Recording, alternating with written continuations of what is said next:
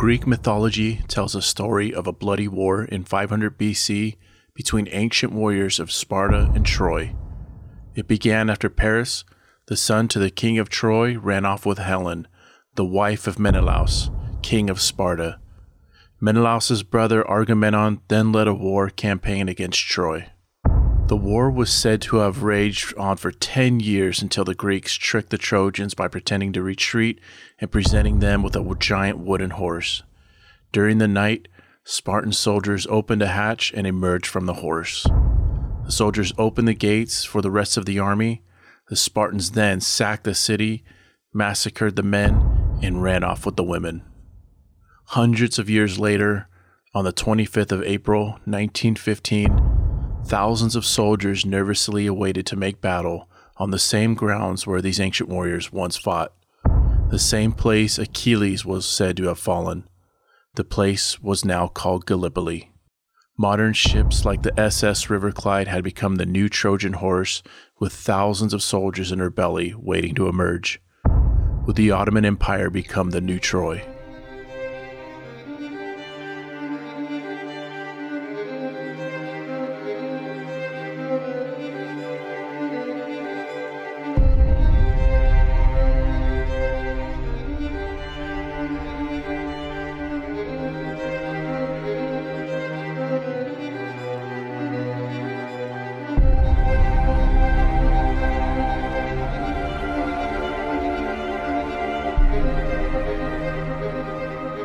Welcome back to Over the Top, a Great War podcast. All right, folks, here we are.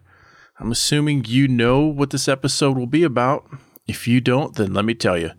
It's going to be about the Gallipoli troop landings on April 25th, 1915.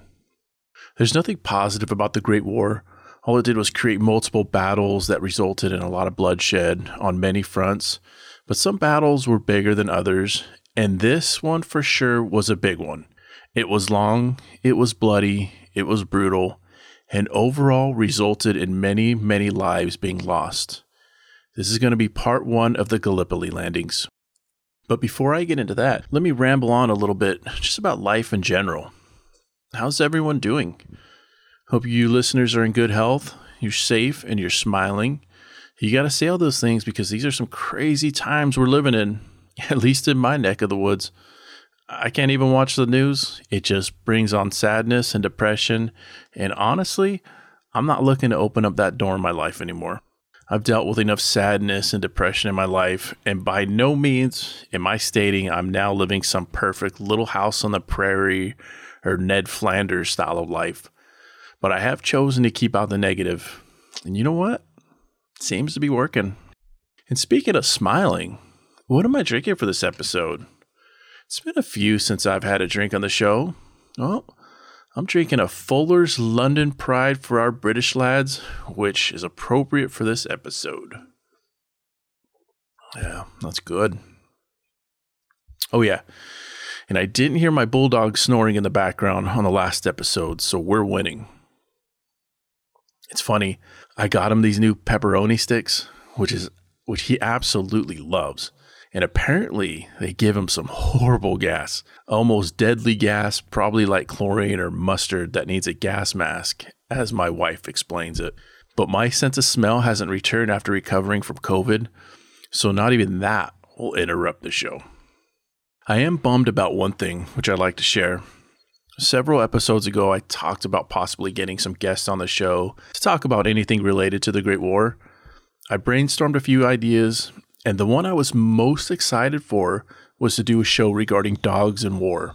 I was hoping to bring on a Marine that trains military dogs and has knowledge on the subject. Well, I went through the appropriate channels that the Marine Corps requires, which deals with media and such things like that, and I got denied. Really bummed me out. I think could I think it could be a really fun episode.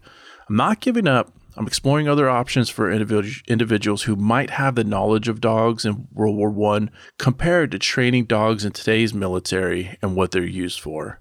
And I'm sure you've picked up on this by now, but I love dogs. The phrase dogs are a man's best friend is truly an understatement. They bring joy to the whole family if you treat them like their family. and they've played an important role in wartime, past and present. Hopefully, I can put something together. Did everyone enjoy the last episode? Again, I know it wasn't action packed, hard hitting, but it contained important historical pieces to the Gallipoli puzzle, which leads up to this episode.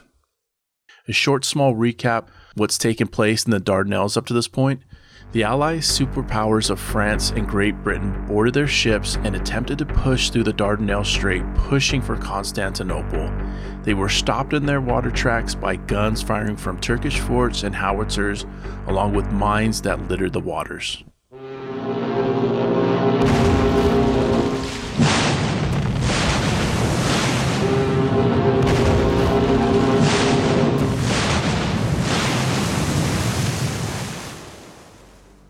Couple battleships have been sunk, hundreds of men lost. The British War Council decided the next option would be to land troops strategically around Gallipoli, take down the Turkish forts, the guns, and the ground troops, then proceed towards Constantinople. Lord Kitchener assigned Sir Ian Hamilton to take charge of the Mediterranean Expeditionary Force, who will be the assaulting force. And here we are. The date was set for April 25th, the Allies are going to strategically land troops around Gallipoli. 27,000 British troops, 30,000 Anzacs, and 16,000 French troops were aboard 200 transport ships approached from the south, accompanied by 18 battleships, including pre dreadnoughts and super dreadnoughts, a dozen cruisers, and 29 destroyers. This was going to be the largest amphibious assault facing an armed enemy that history had witnessed. Again, if you look at a map, the Dardanelles is at the northeast side of the Aegean Sea, southwest of Constantinople, or today called Istanbul. The straits leads right up into the Sea of Marmara, separating Europe Turkey from Asia Turkey, leading right into the ancient city. The French were used as a temporary diversion. They would be landing on a place called Calais on the Asia side. Otto von Sanders had placed two divisions to cover this area, but the problems for the Turks at Calais was that they were in easy reach of naval gunfire. What Sanders didn't know was that Ian Hamilton hadn't had much plans for this area and didn't devote much resources to it. The British were going to be landed on five separate beaches at Cape Helles on the Europe side. Sanders wasn't expecting a big, big force to land there. His thoughts were why would an invading force land at the furthest point from their destination, which in this case was Constantinople? He believed the Allies would land most of their troops at the northern part of the peninsula, and because of this, Sanders had placed two divisions at Bulair, which was way north up the straits on the Europe side. The Anzacs were to land up the coast less than halfway to Bulair at a place called Gaba Tepe, Sanders had placed a third of his troops on the opposite side of the straits. His only option would be a division in the middle of the peninsula, which was about a day's march away from the Anzac landing site, who was under the command of Mustafa Kemal. As I mentioned in the previous episode, I'll be talking about Mustafa Kemal a number of times when discussing Gallipoli. Mustafa was an accomplished man, a military commander in Gallipoli who accurately predicted where a portion of the Allies would land. After the war, he became the founding father of the Republic of Turkey, which he served as president from 1923 until his death in 1938. He was also an author. There's also a kebab shop in Munich with his name on it. Not sure if it's the same Mustafa, but what I do know is the doner there is absolutely amazing. Nothing goes better with German beer than a Turkish doner. I don't care what anybody says, that's the recipe for happiness. The place will get a line that spreads for a few blocks at certain parts of the day. And if you're in Munich, seek out Mustafa's. I'm serious. It could be the best doner I've ever had. Anywho, on paper, Again, the Allies seem to have a good plan based off the number of troops landing throughout Gallipoli. In reality, the Allies outnumber the Turks going into this, but as we know by now, this doesn't mean squat. For the Anzacs, yes, they didn't have the biggest army to face, but they did have an opponent to face that was prepared. And Aussies did have one major problem, and that was the terrain. They weren't about to land on beaches with a flat open beach. This wasn't going to be some tropical paradise beach. Oh no. They were about to encounter steep, rough, and uneven hills with rock lined ravines, which they were not prepared for. And to put a cherry on top of that Sunday, snipers were embedded all throughout the hilltops with the high ground advantage. That's never a good thing. And so the day had arrived. In the early morning, morning hours of April 25th, 1915, under the cover of darkness and a chilly air, Allied ships carrying British and French troops moved with a purpose to secure key objective points along the southern Gallipoli Peninsula, making this the biggest amphibious assault the world had seen. Men sat and lied awake thinking about what laid ahead, thinking about their girl or their wife back home, thinking about their mom, their family, or their kids, knowing they may never see them again. And yet, that didn't matter because duty called, and they willingly were about to risk it all for country. Some of the men, mainly experienced NCOs and officers, knew exactly what they were heading into. Some of the men already experienced war, and what separates a good leader from a bad one is mainly discipline. Yes, knowledge is important, but discipline is the key to a well tuned army, and it starts from the top Leaders have the responsibility to their soldiers not to show face of distress during times like this. The young, inexperienced soldiers need leaders to lead them into the unknown with courage and confidence. I can only imagine what it must have been like during those early morning hours. Thousands of men crammed into these large ships, waiting for the next step, which would be to board smaller ships for the assault. Large ships like the SS River Clyde, which had been used to haul coal before the war, then was turned into a troop landing ship for Gallipoli, had thousands of men aboard, which, which included both British and French. Now, my imagination runs deep. It doesn't stop with just the nerves men must have been feeling that day. I think of weird things too, like the bathroom situation. I'm not kidding. Hear me out on this. There's thousands of men aboard who are all dealing with a nervous situation. And when people get nervous, they often get the bubblies, if you know what I mean. Most people get the bubblies when they fly. Difference is, a modern day airplane lavatory would have been considered extremely luxury back then, and they didn't have luxury in 1915. If you've flown, which I'm sure just about everyone has, you know what I mean. You're sitting there, minding your own business, and all of a sudden you get hit with deadly gas from somebody's bubblies. And it's usually the person who first turns up the air, pretending like they don't know who did it. And to add to the gas, I'm sure the men's body odor smelt to high hell at this point. It's 1915. They didn't exactly bathe on a daily, especially during the war. And yes, your sense of smell does kind of adapt to that after time, but not fully. So you take that and add in some horrific nervous gas and some possible accidental droppings in the pants. The smell probably made the situation a nightmare. I mean, the ships only had so many toilets. Think about that shitty situation. I, I don't know what I would do if I was in that situation and had to go number two. This is the guy who's made his wife leave a baseball game after a couple innings because I had to use the bathroom. Hey, no chance in hell I'm sitting on that nasty ass toilet at a ballpark. Hell no, I'm going home. I'm not saying I haven't contemplated it, I have. But after looking at them and deciding which one had the least amount of disease on it, I end up rushing home.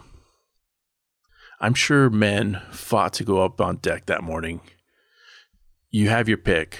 Up top on the deck, probably in the cold ocean air, it was April, not summer, or in the stench below. I'll take my chances with the cold. These are the things that go through my head when I think about situations like that. Aboard the River Clyde, a young lieutenant struggles to find comfort in the situation, saying, quote, The night was bitterly cold. The holds were crowded and uncomfortable. Some of the officers went up on the deck. I tried to get some sleep, but the cold and hard iron decks were not congenial to sleep. I did find a warm shelter spot near the engines, but as I was dozing off, a heavy sea boot was planted firmly on my face. I had overlooked the fact that I was lying across the doorway to the engine room. Second Lieutenant Reginald Gillette, 2nd Hampshire Regiment, 88th Brigade, 29th Division. Another officer described later what he felt as they approached Helles, saying, quote, I felt we were for it, that the enterprise was unique and would demand all I was possible of giving and more. That it was no picnic, but a desperate venture. I just longed to get on with it and be done with it. I felt I was no hero and that I had not pluck of a loose. My nerves were tense and strung up, and yet I never doubted that we would not win, though, because I knew the splendid fellows at my back, highly trained, strictly disciplined, and they would follow me anywhere. Captain Guy Geddes, 1st Royal Munster Fusiliers, 86th Brigade, 29th Division. End quote.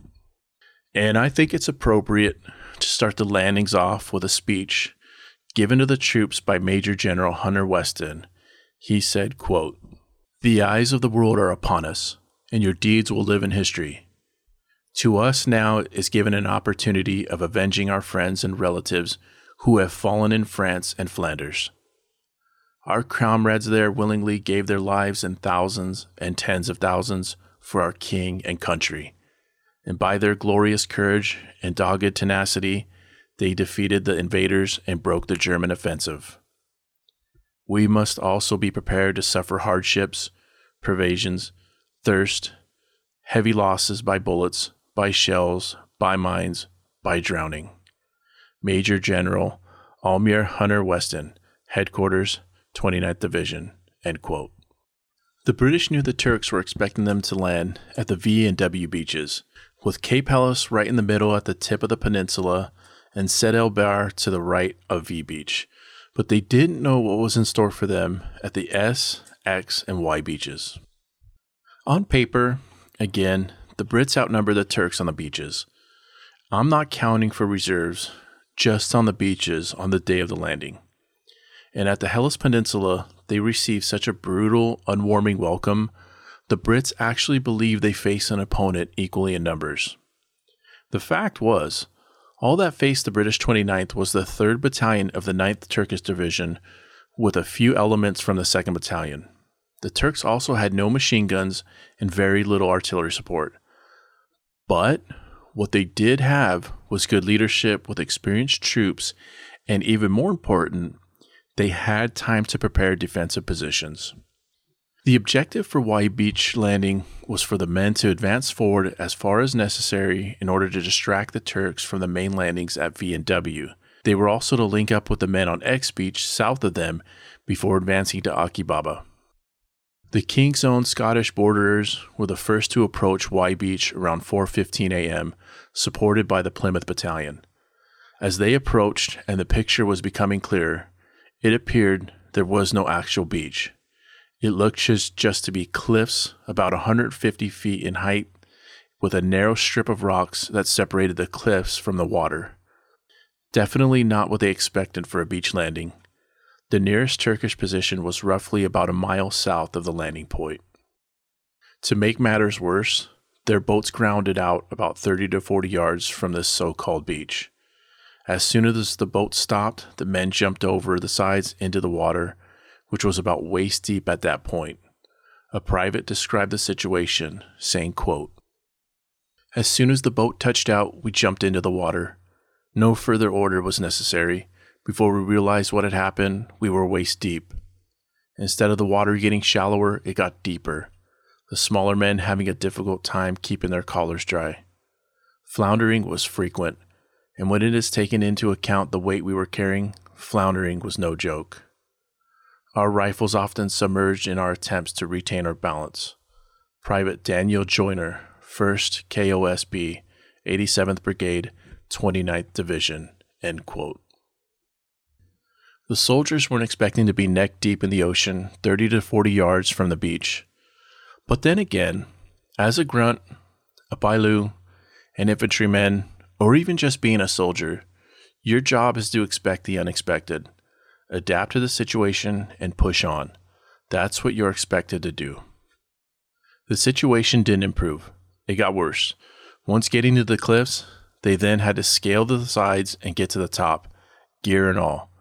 One good thing though, at this point, the Turks still hadn't spotted him, because if they did, it would have been a bloodbath on the shore. Once the troops gathered at the top, they got a good view of the field of battle they were about to face. Companies of men were sent forward to Gully Ravine, which laid parallel along the coast between them and Krithia.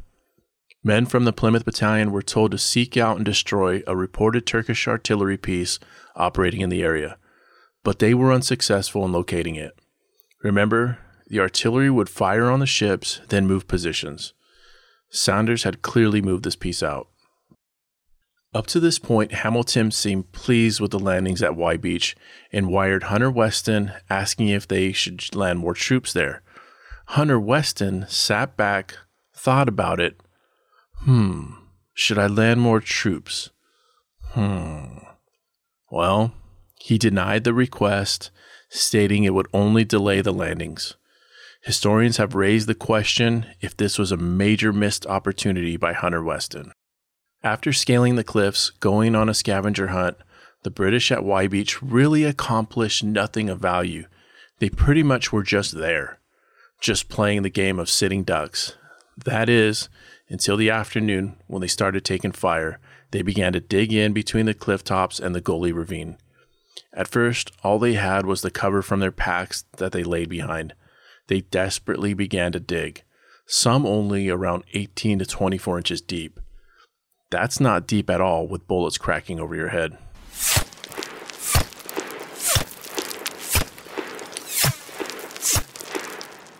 The situation was morphing into a cluster, you know what, a big sloppy soup sandwich.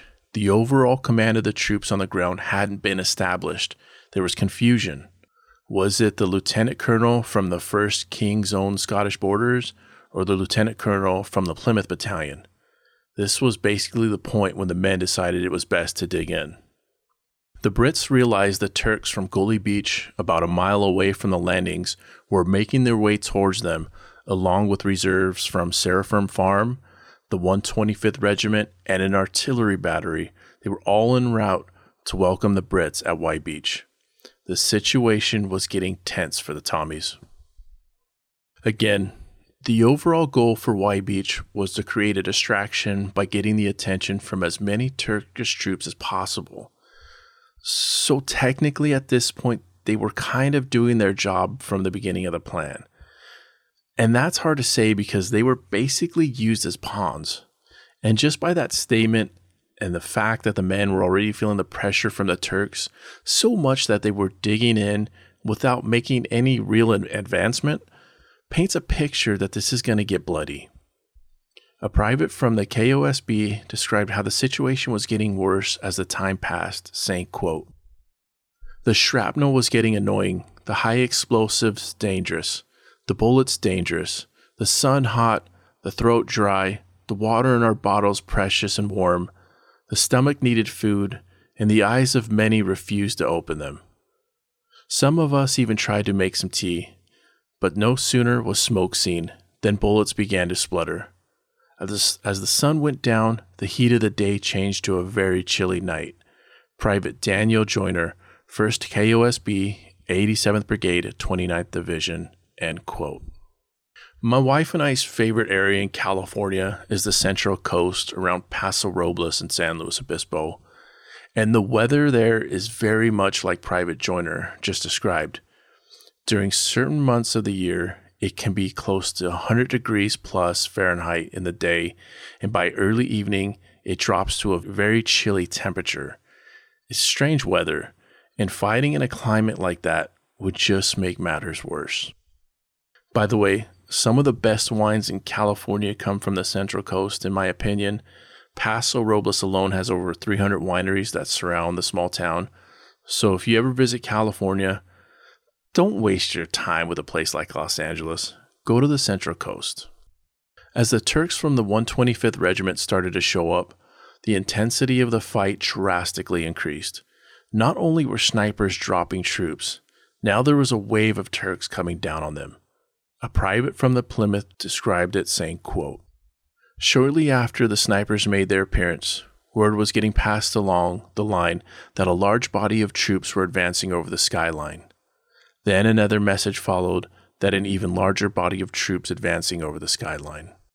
As our platoon had taken up a position about 10 yards from the top of the cliff, it was not possible to see them advancing for some time after. They were 800 to 900 yards away, advancing in mass formation, shouting and waving their rifles above their heads. As soon as they came within a reasonable distance, we opened fire upon them. They still rushed on until the two cruisers who were supporting us, the HMS Goliath and the HMS Dublin, each fired a broadside which completely scattered them. It was growing dark now, and the Turks had taken possession of the trench 600 yards away. We had prepared ourselves for the worst. Shortly after dark, they made their first charge as we expected. They came up within 10 yards of our trench, but by keeping up a rapid fire, we held them back. They retired for a short time, but there was a regular hail of bolts hitting the parapets of the trench and almost blinding us with dirt. The dirt was also getting into the mechanisms of our rifles, which added to the difficulty of keeping up rapid fire. The noise was awful, the wounded groaning and calling for stretchers which never came, the incessant rattle of the machine guns and rifles, the wounded and dying Turks in front calling for Allah.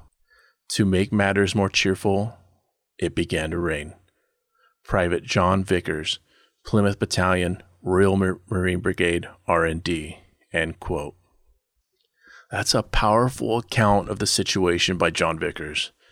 Snipers were creating blowbacks of brain matter coming out of the soldiers' heads or punching holes right in their chest. Then waves of Turks closing in until naval, naval gunfire could scatter them. And then the bullets continued to crack on by. And let's point out that the more rapid fire the Brits responded with, the quicker the ammo was being depleted.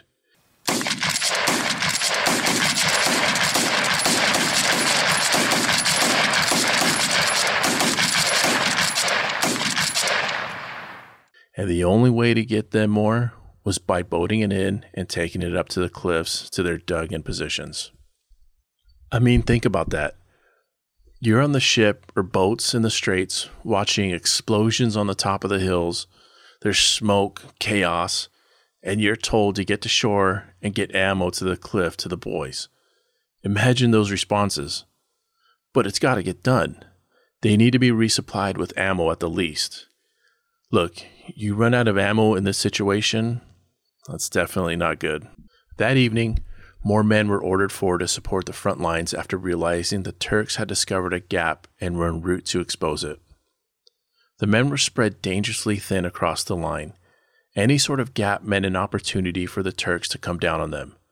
That's kind of the way the trenches and hasty form fighting lines worked back then. If a gap was exposed, you better believe the enemy was going to make a move on it. That was the path of least resistance into the trench line. The British commanders at Y Beach were desperate for reinforcements as the fire from the Turks kept increasing. Men were going mad. Both enlisted and officers were starting to doubt they would ever see daylight again. Some of the men held 25 to 50 yards by themselves. That's insane. If they were to run out of bullets, they were prepared to attach bayonets and die fighting. By midnight, the Turks had moved within hand grenade distance. They began to hurl exploding biscuits into the British front lines. The men, being able to rest at this point, wasn't an option. Private Joyner again described what it was like living through the night, saying, quote, The bombs came over thick and fast. Those that fell short threw the dirt in our eyes. Those that fell over set fire to the gorse. Not only did the thoughts of being burned alive cause us to take action, but the flare behind us, the Turks opened fire whenever a glare lit target appeared. We could not retaliate in kind. Firstly, we had no bombs, and also the position we were in would not allow us charging or firing at the bombers effectively. As the bombs burst, Men crawled out and put out the flames. We were finally saved from this predicament by the rain. Private Daniel Joyner. The chaos continued throughout the night up until the next morning when the Turks launched a desperate attack to overrun the British at White Beach. The Turks charged, pushing the Tommies back at one point to the edge of the cliffs. Then the British officers would rally the troops and they would answer with their own charge. It continued like this all morning, back and forth, back and forth. By late that morning, both sides were running on complete ex- exhaustion. The Brits hadn't seen any sleep for over 24 hours, maybe even 48 and I can only imagine the Turks who were dug in waiting for the arrival didn't get much sleep either. Sleep deprivation is no joke, as I'm sure probably everyone has experienced some form of it. Experts claim that with three days of no sleep, this can seriously affect a person's cognitive functions, the mental ability to learn, think, reason, remember, problem solve, and decision make start to shut down. I'll challenge that from personal experience. I say it's more like 48 hours and the cognitive functions start to get thrown off balance. I've gone without sleep up to 48 hours, maybe a handful of times in the military.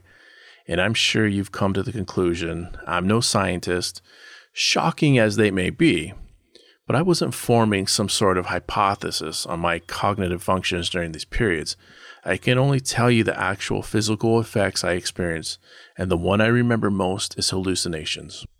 Now, obviously, there's some sort of reaction that happens to the brain after a certain point with no sleep, and what exactly happens, I don't know, and it really doesn't matter, but I do know it can be dangerous depending on the situation. Individuals suffering from, sleep deprivation at a certain point will visually hallucinate other people, objects, even animals being present that aren't really there. I've hallucinated all three, but the one I remember being the wildest was a row of Civil War tents being present. The white Civil War tents you see in movies. I was taking a knee, and I remember seeing row after row of them. Eventually, I snapped out of it, or maybe somebody grabbed my attention. One time, my squad was traveling on a Zodiac boat, and my buddy hallucinated an alligator cruising along the water with us which there were alligators in that neck of the swamps. But nope, not this time. And I know it wasn't an alligator because it was a hippopotamus wearing a bow tie with a funny hat. I seen it. I know it's easy to confuse the two, but yeah, no alligator was there. That's crazy, man. And why I'm bringing this up is because think about it. The physical and mental stress both sides are dealing with already. Now add in sleep deprivation those poor boys did not have an easy time on White Beach. The good thing with going through this type of stress of no sleep, usually a soldier will develop this thing where they can sleep through just about anything if the situation allows for it. They'll learn to sleep through gunshots, cracking of bullets, explosions, or just chaos in general. I'm a strange bird. I can sleep through anything, as I just stated, if I'm tired enough and I'm able to sleep, or my mind is willing to let me sleep. I can sleep through chaos, yet at any little noise during the night, it'll get me up. My dog can walk away at any hours of the night or early morning, and I'll know he's awake walking around. I can hear him clearly. And it's always because he's got to go potty or something. But any noise in or around the house, bam, the lights come on in my head, and I'm up and sometimes I'm up for the day that early. If I could tell you how many times I've made my morning coffee at 3 a.m., and to add to my crazy, I have to sleep with a window open or at least cracked. I know, right? You're probably saying, that doesn't even make sense. And it may not to most people, but there's people out there where this will make complete sense to them. Throughout the night and next morning, there wasn't only confusion regarding command on Y Beach. Messages continued to flow into the 29th headquarters asking for support, but by this point they were being ignored. That opportunity had come and gone already. The attention of the higher ups was at V and W beaches now. Wounded, dying men were being boated out, along with men who believed an evacuation had already begun. They started pulling back. Command and control seemed to have been lost at this point. There was no clear instructions from officers, and the Brits gave up their fight for Y Beach. By 11:30 a.m., the evacuation had been completed. Y Beach was a moral defeat for the British. They had battleships from a superior navy supporting them at one point. They had the Turks beaten in numbers at the beginning, yet everything seemed to fall apart and the underdog bogged down and drove them back. The Brits achieved nothing of importance from a strategic military point of view. No ground was gained, and they failed the overall objective to link up with the troops at X Beach south of them. And this isn't to say they didn't put up a fight, they did. What I believe led to this overall failure was the lack of command. I do believe the Tommies on the front put up a great fight. The 29th was a crack unit and they could shoot. No doubt by the time the withdrawal happened, there was also many dead Turks spread across the area. The landings at X Beach went rather well compared to what took place at Y Beach. The 2nd Royal Fusiliers of the 86th Brigade landed on a small beach beneath low cliffs, which were relatively easy for the men to climb up. The men were set to be the supporting effort for the X and V beaches after linking up with the men from the Y. The pre dreadnought Implacable blasted the cliff tops with naval gunfire before the men reached the shores.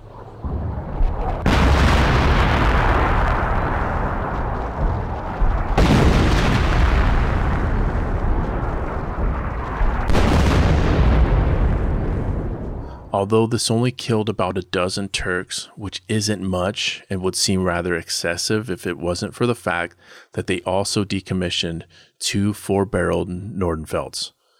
The Nordenfelts is a gravity fed multi barreled gun that had the capacity to fire a range of calibers. Some Nordenfelts had up to 12 barrels. Kind of like a Gatling gun, but not really. Kinda. By 0730, the whole battalion was ashore on X Beach with no loss. They proceeded to move inland where they did encounter some Turkish resistance. The RFs quickly established a defensive position and took their objective. Hill 114 by 11:30 a.m., after which they made contact with troops at W Beach. The Turks had made a bold move by gathering up around 250 men for a counterattack. This forced the Tommies back to the cliffs of X Beach. In the end, with the help of the 1st Border Regiment and the 1st Inniskilling Fusiliers, they were able to repel the advancing Turks and push them back. Late in the evening, orders came through for the men to link up with the troops from Y Beach after getting word there was fierce fighting taking place there. But Brigadier General William Marshall ignored the orders and remained in place. I believe Marshall's thoughts on ignoring this were based off of taking his troops and force marching them through unknown terrain filled with packs of Turks could have been disastrous. The purpose of the landings at S Beach were similar to X and Y. It was, it was established to be a supporting flanking unit for W and V beach landings. Here, the 2nd South Wales Borderers were to land on the eastern side of Morto Bay and seize a battery above the beach, hold their position, then link up with the men from V once they were established in place. Morto Bay was right between V and S beaches. And like X Beach, they too fought hard, but nothing like what happened at Y Beach. The South Wales Borderers reached their objective at the battery, and they believed they were facing a much bigger opponent than what they really were. They claimed to be facing a whole battalion, when in reality it was a single platoon from the 226th Regiment. After taking the battery, they sat and waited for word from the V Beach. One major issue or, or fumble from the landing at S Beach actually came from the captain of the HMS Cornwallis, who was supporting the landing. At one point, Captain Alexander Davidson went ashore and was commanding a group of Navy fighters protecting the left flank of the South Wales borderers. The Cornwallis was also to be used as a supporting fire for the v, v Beach landings. So now they had to wait for this out of control captain who was commanding ground troops which should have been delegated to much lower ranking officers. Now they had to wait for him to re embark the ship, which took time. The HMS Cornwallis showed up late to V Beach landing, and it's hard to say if it had shown up on time, if it would have had any impact. But regardless, when it showed up, it was already too late. All right, folks, I'm going to start wrapping this episode up right here. On the next episode, I'm going to cover the V&W beach landings, which is going to get even bloodier. I'd like to thank everyone for their continued support. You fans are the best. Don't forget to follow OTT on Instagram and Facebook if you're on social media. Take care, everyone.